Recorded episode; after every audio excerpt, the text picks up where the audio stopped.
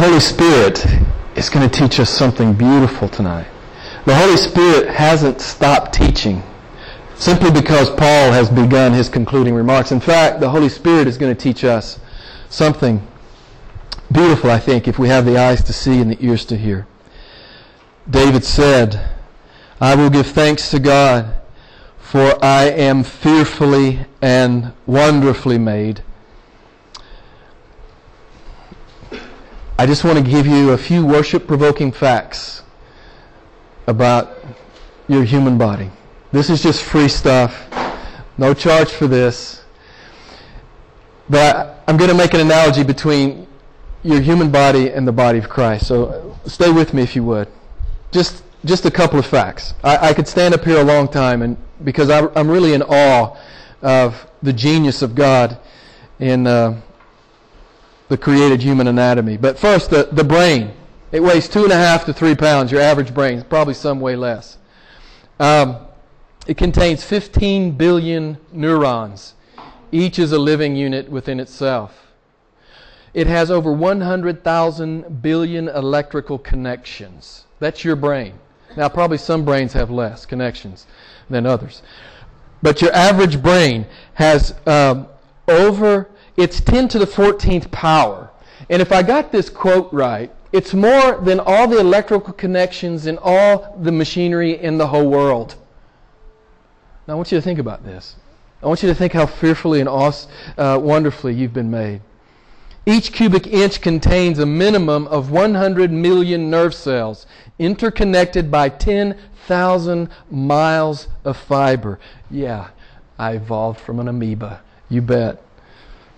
The human eye contains 130 million light sensitive rods and cones. The rods and cones send 1 billion electrical impulses to the brain per second. The eye has automatic aiming, focusing, and maintenance. Only recently have biochemists begun to approach an understanding of how sight works on the mo- molecular level. And I've shared this with you before, but just stay with me for a minute. Here's part of what's happening when you look at me. When the, when the light first strikes your retina, a photon interacts with a molecule called 11 cis retinol, which rearranges within picoseconds to transretinol. Now, who knows what a picosecond is? It's really small. Very good, Tyler. it's actually, the way it's described for layman, uh, in layman's terms, is that it's uh, the time it takes light to travel the breadth of a single human hair. Okay? Picosecond. The change in the shape of the retinol, uh, retinol molecule focus, uh, forces a change in the shape of the protein rhodopsin, to which the retinol is lightly bound, tightly bound. The protein's metamorphosis alters its behavior, now called meta-rhodopsin 2. The protein sticks to another protein called transducin, which interacts with a molecule called GDP, blah, blah, blah, blah, blah, blah, blah. Now, it goes on for five more pages. In, in Michael Behe's book, uh, entitled, which I highly recommend to you, Michael Behe's book entitled Darwin's Black Box. Sight is a miracle, beloved. It's a miracle. The single cell, let's talk about that for a second. molecular biologist Michael Denton uh, describes the cell like this The living cell is an object of unparalleled complexity and supreme technology. You ever thought about it like that? Now, you know, when Darwin was, in the 19th century, when Darwin was doing all of his postulating, they thought the cell was, was very, very simple. But what we found out is it's actually a, a mini factory. Let me just read just a few uh, quotes to you from uh, Michael Denton's book. If you enter into the cell, he takes us on a virtual tour. If you enter into the cell through one of the million openings in the cell wall, you will see a highly organized uh, system of corridors and conduits branching in every direction. It would resemble an immense automated factory. We would, we would marvel at the level of control uh, implicit in the movement of so many objects down so many seemingly endless conduits in perfect unison. We would see all sorts of robot like machines performing various functions. At the nucleus, we would see the miles of coiled chains of in, uh, uh, DNA molecules stacked together in ordered arrays. We would notice the simplest of the functional components of the cell, the protein molecules, which are astonishing astonishingly complex pieces of molecular machinery, each one consisting of about 3,000 atoms. Now, just so you get some scope here, the human body has about 100 trillion cells in it. Denton says, despite all of our accumulated knowledge of physics and chemistry, the task of designing one such molecular machine, that is, one functional protein molecule, is completely beyond the reach of man. Just one more, and I'll move on.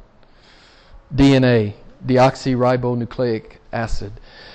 This is the program that builds you. This is the, the software that God put inside the cell. So the cell knows how to, how to build Jim Albright or how, how, how to build a foie. This 100,000 gene software of the human body is resident within every cell. Um, it's estimated to contain instruction that, that, instructions that would fill 600,000 pages of information. This is the information that contains the blueprints to build a human being the DNA in your body is so narrow and compacted that if all the genes and all your body cells were put together, it would fit in an ice cube. However, if the DNA in your body was unwound and joined together end to end, it would, uh, the strands would stretch from the earth to the sun and back 400 times. David is right. You are fearfully and wonderfully made. You are fearfully and wonderfully made. I could go on and on about the awesome design of the human body, but I'll stop. David is right. The human body uh, is mysteriously complex. Uh, it includes individual cells, genes, muscles, cartilage, bones, organs, vessels, nerves, skin, etc., etc., etc. It's tremendously diverse in the individual parts and functions, but there is an interrelatedness of the human body, an interconnectedness, an interdependency. It functions as one. It's supposed to function as one. You know, we've talked about this before, but what does, what does medicine call a mutant cell in the body that has gone rogue and no longer obeys the brain? Cancer. Cancer.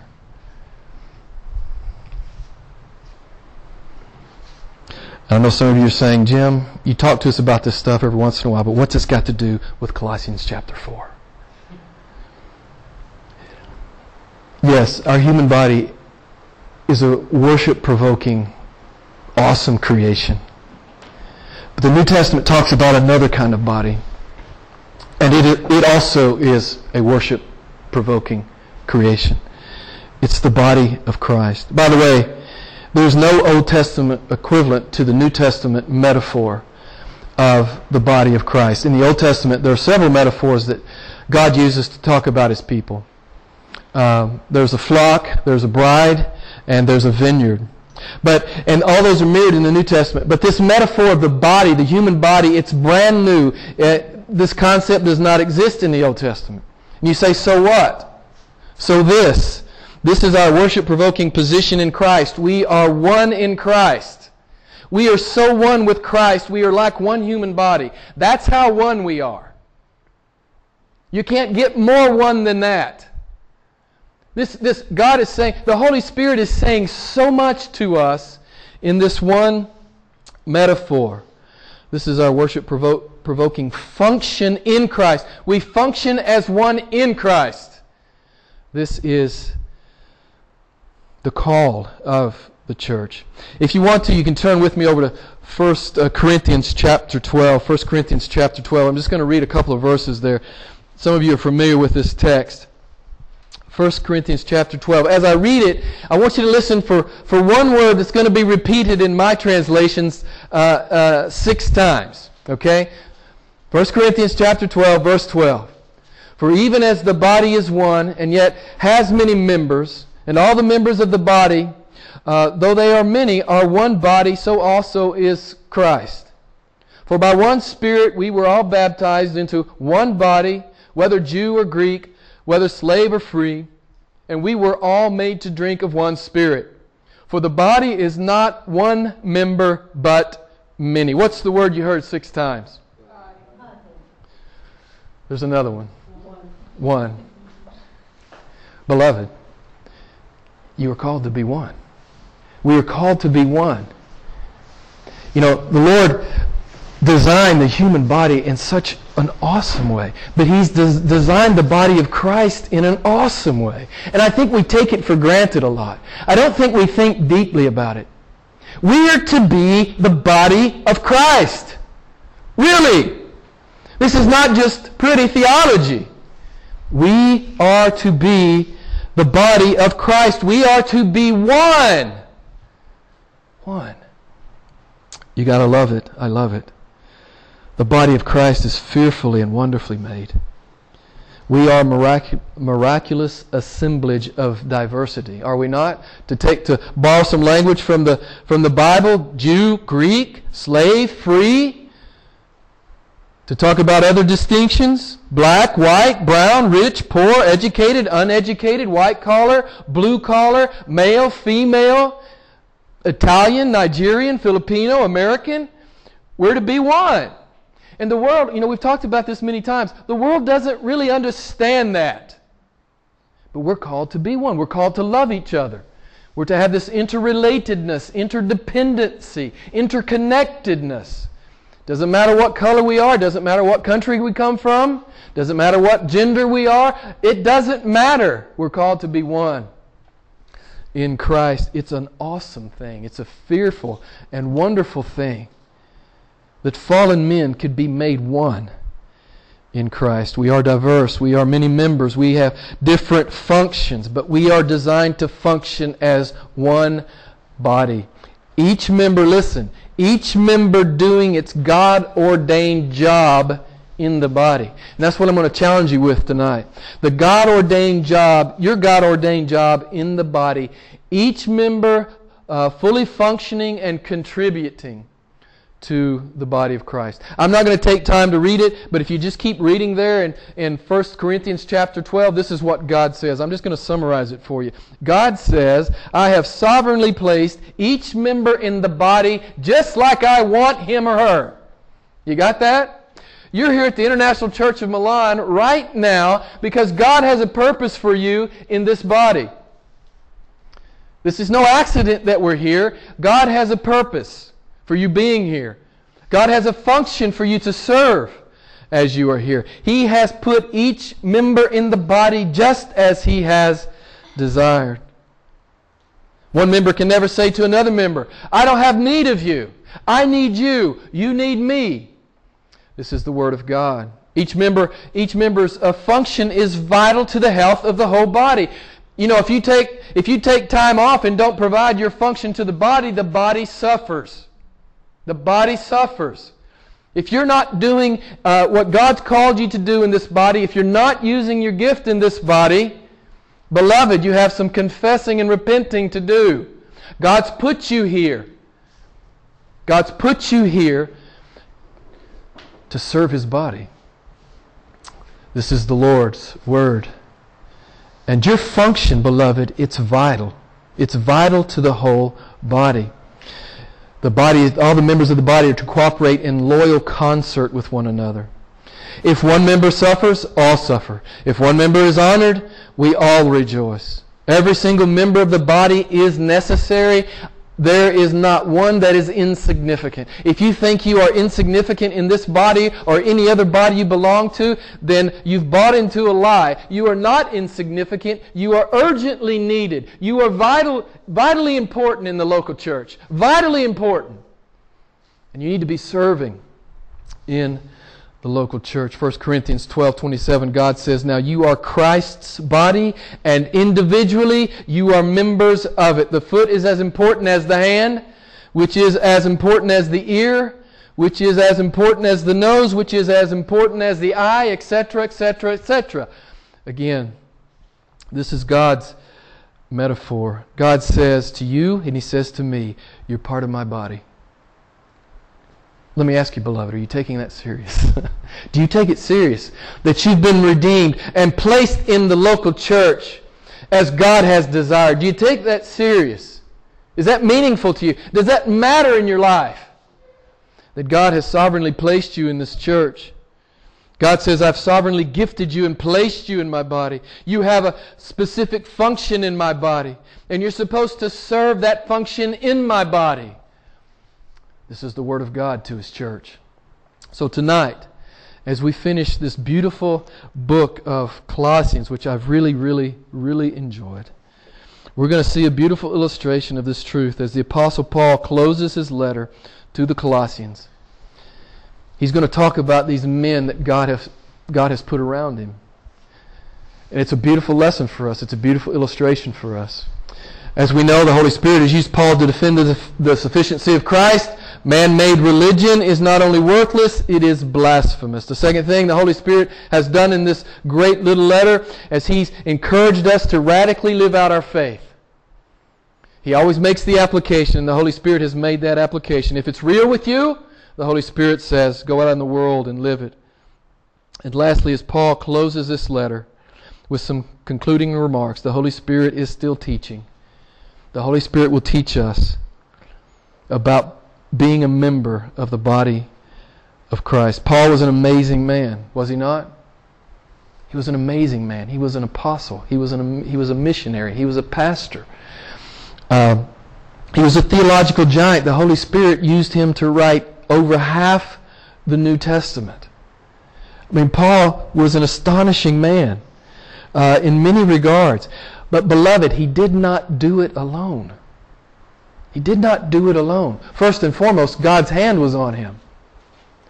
But secondly, he had men and women around him who loved him and served him. He did not do it alone. No man ever does anything alone in the kingdom of God. God has arranged it thusly that we each need the other. So Paul was the most prominent member of the first century church, but he was surrounded by Christ loving, Holy Spirit filled, heaven obsessed, servant hearted, selfless men who made his ministry possible. 1 Corinthians 12 18, God says, I have placed each member of the body just like I want it. Just like I want it. And God has sovereignly appointed Paul as an apostle and he sovereignly placed these men around Paul to love him, to pray for him, to encourage him, to provide co- companionship, and to minister to the churches at large. We've talked about this before many times. God's placed you in this body for a reason. And I just want to challenge you, beloved, to discover what it is God has you in this body to do it's vital that you discover that because it's vital to me personally. It's vital to every uh, every person here. So as we meet these men tonight, as we meet these men tonight uh, who humbly served Christ and His body in their God ordained place, think about your God ordained place in the church of Jesus Christ, also in this local church. How has God placed you here and why? What is your gift and what is your call? What is your necessary and vital function in this body? How are you obeying and honoring the head of the body, that being Jesus, in fulfilling your role? How are you loving and serving the members of this church uh, in that appointed task? God says, I place every member in the body just as I desire. So, beloved, God's put you here for a reason. I pray that you are serious about uh, knowing what that reason is and fulfilling it. God's brought you to ICM because ICM needs you. God's brought you here because ICM needs you to be here. Again, I need you and you need me. The first man Paul mentions here is uh, Tychicus. Look in verse 7 and 8. Look what he says. Tychicus. Look what he says about him. He's a faithful servant. He's a fellow bond servant in the Lord. Any of you know how many times Tychicus' name is mentioned in Scripture? Huh? No. That's wrong. That's bad wrong. That's bad wrong. You don't know, do you? Have you ever, how many of you have ever heard of this guy? Have any of you ever even heard of this guy? He's mentioned, you're not going to believe it, five times in Scripture. It was a shock to me. I didn't know either.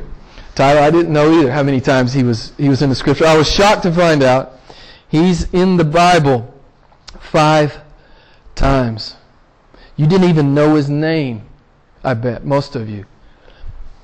And God put him in the scriptures five times. So what does he do to warrant being mentioned in the Bible five times? Look what it says right there in verse 7. He's a faithful servant. That's what he is. That's all, that's all he does. He serves. He's not a great preacher. He's not a great theologian. He's not a church planter. He's not a pastor. He's a servant. God loves servants. God loves men and women who just serve. He put him in the Bible five times. He just serves. That's all he does. That's his God ordained position in the body, to be a servant. And that's what he does. And it pleased God to mention him five times in Scripture. Tychicus has been with Paul for a long time. We see him back in Acts chapter 20, verse 4, when Paul's going to Jerusalem to take the offering to, to the needy church there. And Paul was trying to build up some camaraderie and unity between the Gentiles and the Jews, right? And so he wanted to take this offering to the needy Jews in Jerusalem from the Gentile church. He knew that would go a long way to, to build unity. But he also wanted to take some Gentiles with him uh, from, the, from the various churches in Europe and Asia Minor to cement that relationship. Tychicus was one of those guys that went with Paul to Jerusalem. Now, you know he had something better to do than to, to, be, to, to take an arduous journey uh, from Asia Minor down to, down to, to uh, Judea. You know he did. But Paul needed him to go. He went. You know he had a busy life. You, you know he probably had a family. He, had a, may have had a business. He had a job. He went. He went. He served Paul in this way. He served the church in this way. He served the Lord Jesus in this way. Look what he says. Paul says, He is a fellow bondservant in the Lord. Now, you know what bondservant means, right? You know what it means? It just means it just means I'm a voluntary slave. It means it means I give myself away. And, and Tychicus had given himself away to the Lord Jesus. And God assigns him to Paul. Tychicus, he's just he just serves. Whatever Paul needs, that's what he does. Actually, Tychicus takes this letter, this uh, letter to the Colossian church uh, from Rome to Asia Minor. Another difficult journey from Rome to, to uh, Asia Minor. Paul says, I need somebody to take this letter. Tychicus says, I'll go. He's a servant. That's all he does. He serves. And God is delighted in his. Look what else it says, verse 8. He's an encourager. How many of you need to be encouraged? Man, that's one thing we all can do. You can always encourage. Man, I have people encourage me, people that are long gone from this church, and I'll get an email from them, and they'll just say, hey, it was great when we were there. We love you. We're praying for you. It makes my day. It makes my day. I need to be more encouraging to you. You need to be more encouraging to me. We need to encourage one another. Paul says, man, this guy's always encouraging me. He's always encouraging me. Look at verse 9. We meet Onesimus. You guys know the story, I presume. Onesimus is a runaway slave from uh, Philemon. And, and Philemon's probably, uh, the church in Colossae probably meets in his house. And Onesimus, he, he's a runaway slave from uh, Philemon. And uh, guess what happens in God's providence? He runs into Paul in Rome. Now, what are the odds? What are the odds, right? What are the odds? Paul leads Philemon to uh, Christ. Oh, and then in Rome he leads Onesimus to Christ. And then he sends Onesimus back to Philemon. Now, under the law, uh, Philemon could have Onesimus killed for being a runaway slave. And Paul, you, you, you can go read it for yourself, that beautiful letter of Philemon. And Paul says, receive him as a brother in Christ. This is a beautiful, beautiful. Yeah, you should go read the. You should go read Philemon. It's a beautiful, beautiful text. But what we see here in Onesimus' life, what I want to point out to you, is his submission to the Word of God and to the leadership of God.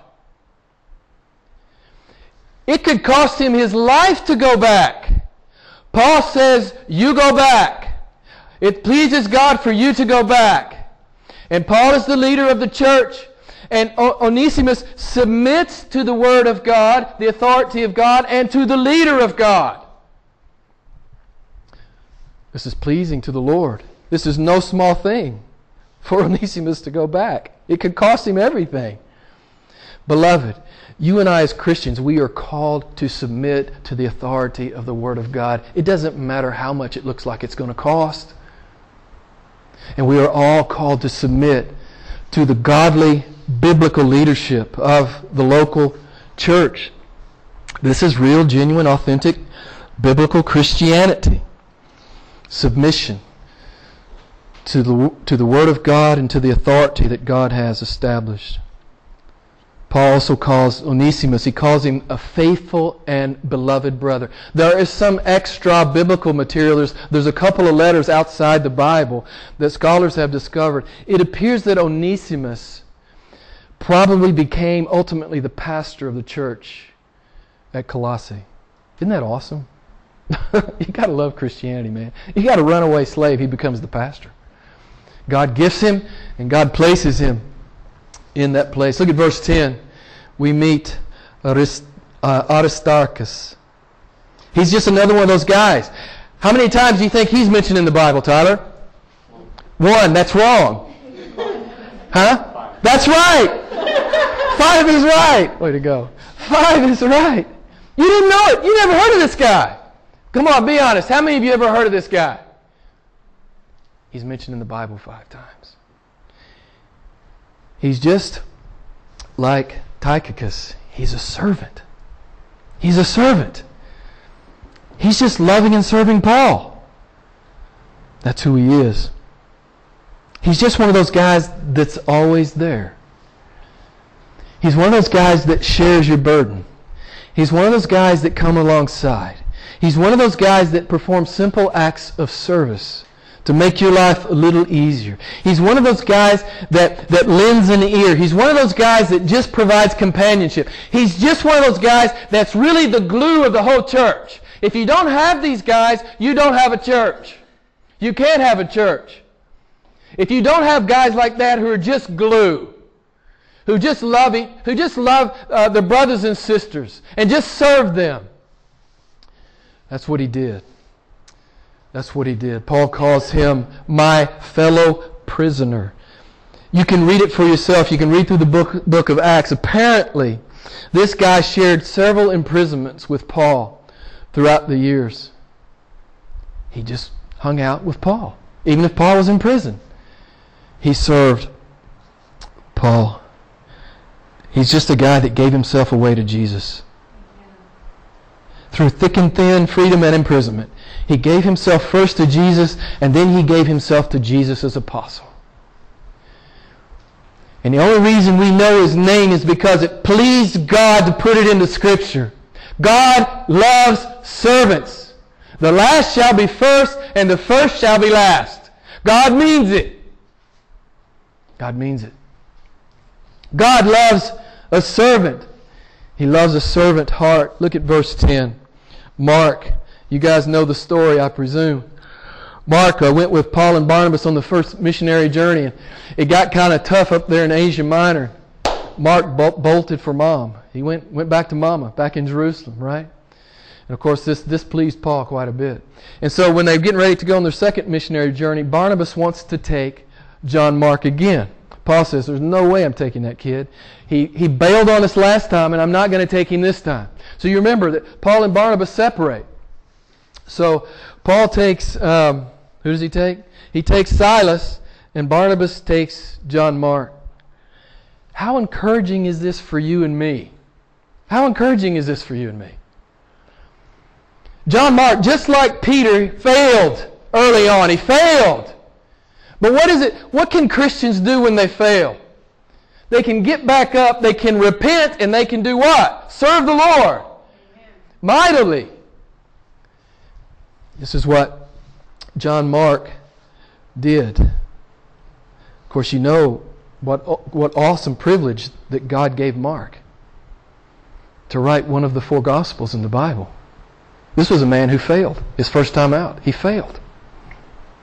Don't you love Christianity? Don't you love grace? Don't you love forgiveness? Don't you love mercy? Don't you love you can be clean today? It's all gone in Christ. You can be clean today. John Mark, that's history. Why don't you write one of my Gospels? Why don't you write one of my Gospels? I love, I, I love, you gotta love Christianity, man. I love this. This is so beautiful. And in 2 Timothy chapter 4, Paul talks about now how useful Mark has become to him. He failed early on, but he repented. He got back up and he obeyed the Lord. Slaves become pastors, and failures repent and they become scripture writers, Bible writers. I mean, you got to love Christianity.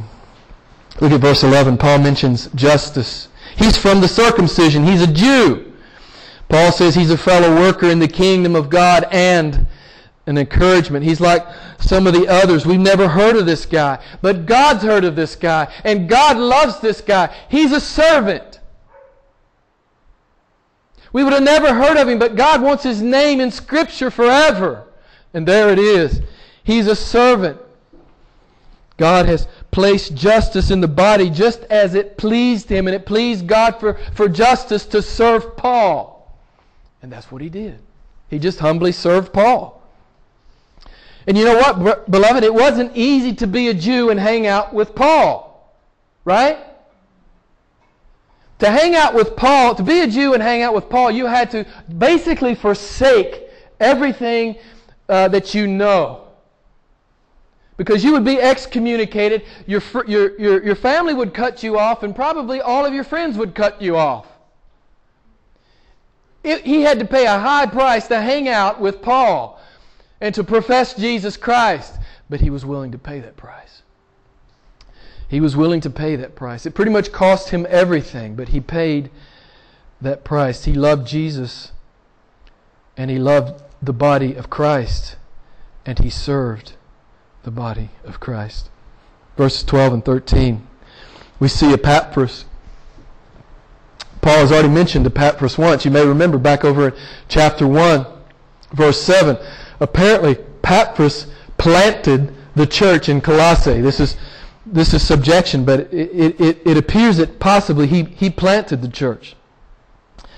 Verse 1, uh, chapter 7, Paul writes about him that he's a fellow bondservant and a, and a faithful servant of Christ. Chapter 4, verse 12 here it says, he's a bond slave of Jesus. Obviously, this guy's sold out. He just, he's just sold out to Christ.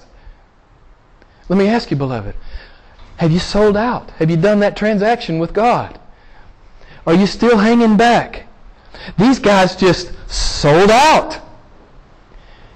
They just sold out to the Lord. And look how he's loving the body. Look how he loves the body. What does it say he's doing? Someone tell me. How is he loving the body? Praying. He's praying for the body. How many of you are praying for this church? Honestly, I still remember a couple years ago, Tom. I was preaching about praying and stuff, you know, and I was really worked up about it. I said, you know what? I'd rather you go home and pray for, pray for this church earnestly and for the future of this church and all that God wants to accomplish in this church. I'd rather you do that than put $1,000 in the offering plate. You know what? God put $1,000 in the offering plate that night. I mean, it was just it was just like he was saying, I'll do both. I'll call my people to pray and I'll give you a huge offering I mean, we don't normally get that kind of offering in the offering plate. So, uh, but look what he does. He prays earnestly for the church. The literal meaning here, it, his prayer is intense, it's persevering, it's fervent. And look what he's praying for the church. He says, that the church may stand perfect, that means mature, and fully assured, that means confident in all the will of God. Man, I hope you guys are praying that for this humble little body. I hope you're praying that. Beloved, ICM's going into really uncharted waters. We've never been this small before, except from the very beginning. We've never been this small before as we enter the, the fall, except from the very beginning. So we need to be crying out to the Lord to glorify Himself in this church. And that we would be uh, mature and confident to do all the will of God. Look at verse 14. Luke is with Paul. You guys know Luke. He's the beloved physician, as Paul calls him. No doubt, you know, he's become Paul's uh, personal physician. No doubt Paul needs him. Uh, when you take into account all the beatings and whippings and stonings that Paul frequently encountered. No doubt he needed Luke to be around. And hey, Luke is an educated man. He could have had a much simpler life. He could have had a more manageable life. He could have had a more comfortable life. But what? He's sold out to Christ. He's hanging out with Paul. He's traveling around. He's hanging out with Paul. He's comforting Paul in prison. Man, Luke could have had a much simpler and easy life. But look what he's doing. He's ministering to Paul. God has put Luke in the body just as he pleased him to do so. He's assigned him to Paul, and that's what Luke is doing. Luke is ministering to Paul. He gave his profession and himself to Jesus. And it doesn't matter who, what, when, where, or why. Whatever the Lord calls him to do, that's what he does. Let me ask you, beloved, is that how it is in your life with Jesus? Doesn't matter who, what, when, where, why. If God calls you to do a thing, you do it. You do it. You got to love this guy. One, one other point I want to make here. Some of you know this, some of you don't. But you never know what's going to happen when you give yourself away to Jesus. We touched on this last week, and I touch on it now and again. When you'll stop trying to manage your own life and give it away to God, really cool stuff starts to happen. Stuff that you could never have imagined. Things that you could have never dreamt of will happen in your life and around your life. You'll find out that all your personal dreams were way too small. Because God has these huge dreams for you. Right? And Luke, Luke abandons himself to Christ and oh, guess what? Luke ends up writing a gospel and the book of Acts. He, I'm sure he could have never imagined that, he, that, that this privilege would fall to him. But there he is, one of the authors of Scripture. What an awesome thing. I just want to I want to give personal testimony. If you'll stop trying to manage your own life and just give it to the Lord, it'll be more fun. it'll be more fun. We're almost finished. Look at uh, verse 14. Paul mentions Demas. Now, some of you know about Demas, right? Jesus had Judas. Paul had Demas. And every church that's ever existed has dealt with the reality of tares among the wheat. Of course, the term tares comes from Jesus' parable in Matthew 13. Tares represent false Christians. I presume that all of you know that. Those who profess to be Christians for a time and even appear to be genuine for a time, but in the end they are shown to be counterfeit. How, how are false Christians always ultimately shown to be counterfeit? By their actions, by their fruit. That's right, D. By their, by their, by their lives. Their lives ultimately betray. It doesn't really matter. They may still be professing Christ, but their lives have betrayed the fact that they don't love Him and they don't love His body. It's always in the fruit, as Dee was saying. Jesus said, A tree will be known by its fruit. It's that simple. It's that simple. And Demas, Paul tells us in 2 Timothy chapter 4 verse 10, Paul writes, Demas, having loved this present world, has deserted me. Has deserted me. So, in closing, beloved, in closing, let me ask you a question. Imagine asking Jesus what He wants you to be when you grow up. Imagine asking Him this question. Imagine putting this question to the King of Kings and Lord of Lords. How do you think He would answer that? How do you, what do you think He would say? What do you think the Lord would say? We already know what He would say. If we studied our Bibles, He has already given us the answer beyond any shadow of a doubt. It's mentioned four times in the Gospels. I know exactly what the Lord Jesus would say to you and what He would say to me. He would invite us into greatness. The Greek word is megas. I took a little time, I looked up the, the Greek uh, in a Greek lexicon. The Greek word megas, it means great. And this is the kind of life that Jesus is calling you and I to. A, a, a, life with mass, with weight, with height, with breadth, with depth, with power, with import. Uh, a, a, large life, a grand life, an abundant life, a life uh, mighty in deeds, a life highly esteemed, a life wide open to receiving the preeminent blessing of God. You know what kind of life I'm talking about? Does anyone want to guess? A life of being a servant this is what Jesus says in the Gospels four times. It's what he says four times in the Gospels. He says, if you want to be great, what? Be a servant. Be a servant. I'm just going to turn real quick. Matthew 20. I'm just going to read it to you. Matthew 20, 25 to 28. Jesus says, you know that the rulers of the Gentiles lord it over them, and their great men exercise authority over them. It is not so among you, but whoever wishes to become great, whoever wishes to be megas, among you shall be your servant. And whoever wishes to be first among you shall be your slave. Just as the Son of Man did not come to be served, but to serve and to give his life a ransom for many. Jesus says, Whoever wishes to become great among you shall become like a slave, shall become like a servant. Do you hear it, church? Do you hear it? Are you living it? Are you a bond slave? Could it be written of you? Uh, you are a bond slave of Jesus Christ. You have given yourself wholly and completely away to Him. And you are loving His body with abandon in a selfless way, like Tychicus, Onesimus, Aristarchus, Justus, and Epaphras. These guys you never heard of, but God knows who they are. They are servants.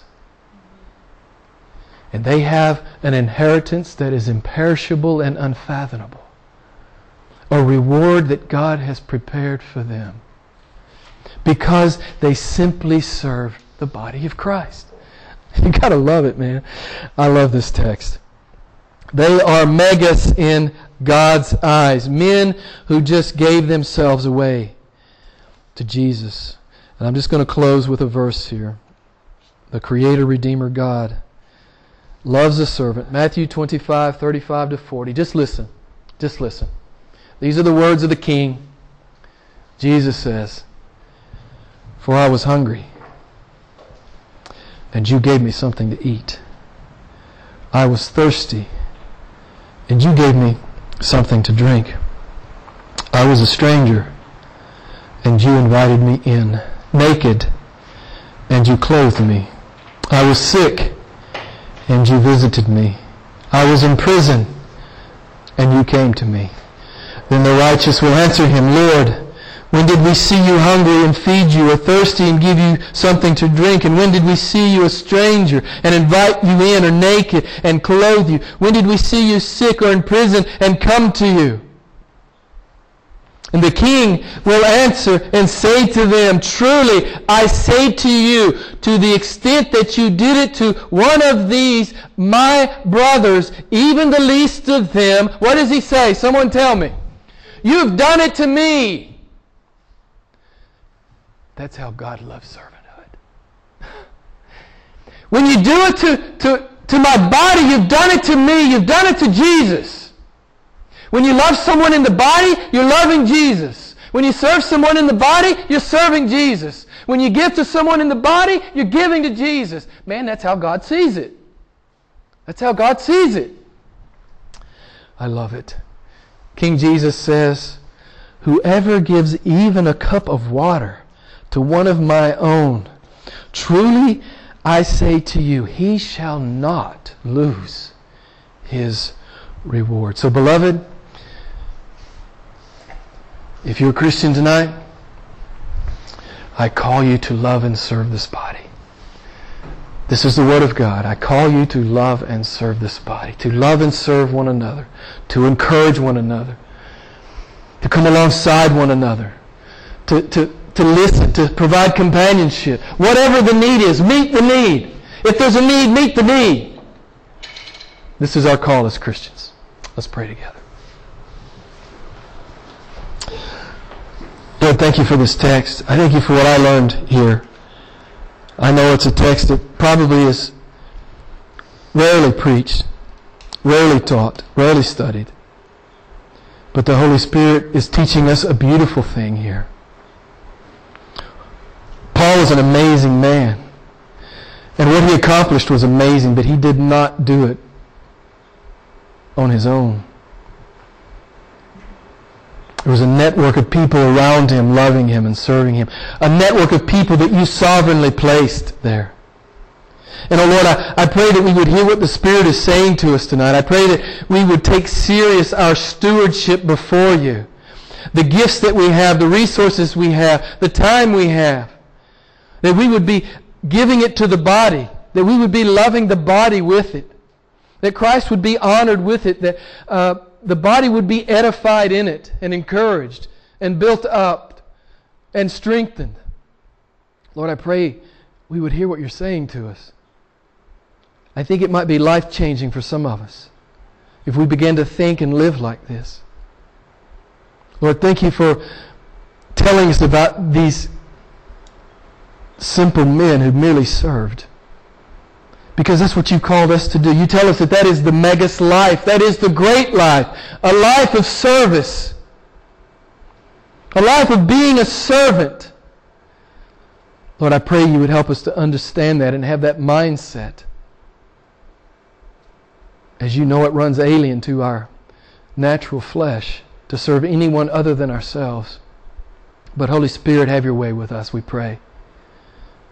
Help us to be a people who love and serve each other and thereby love and serve you. We pray this in the beautiful name of Jesus. Amen.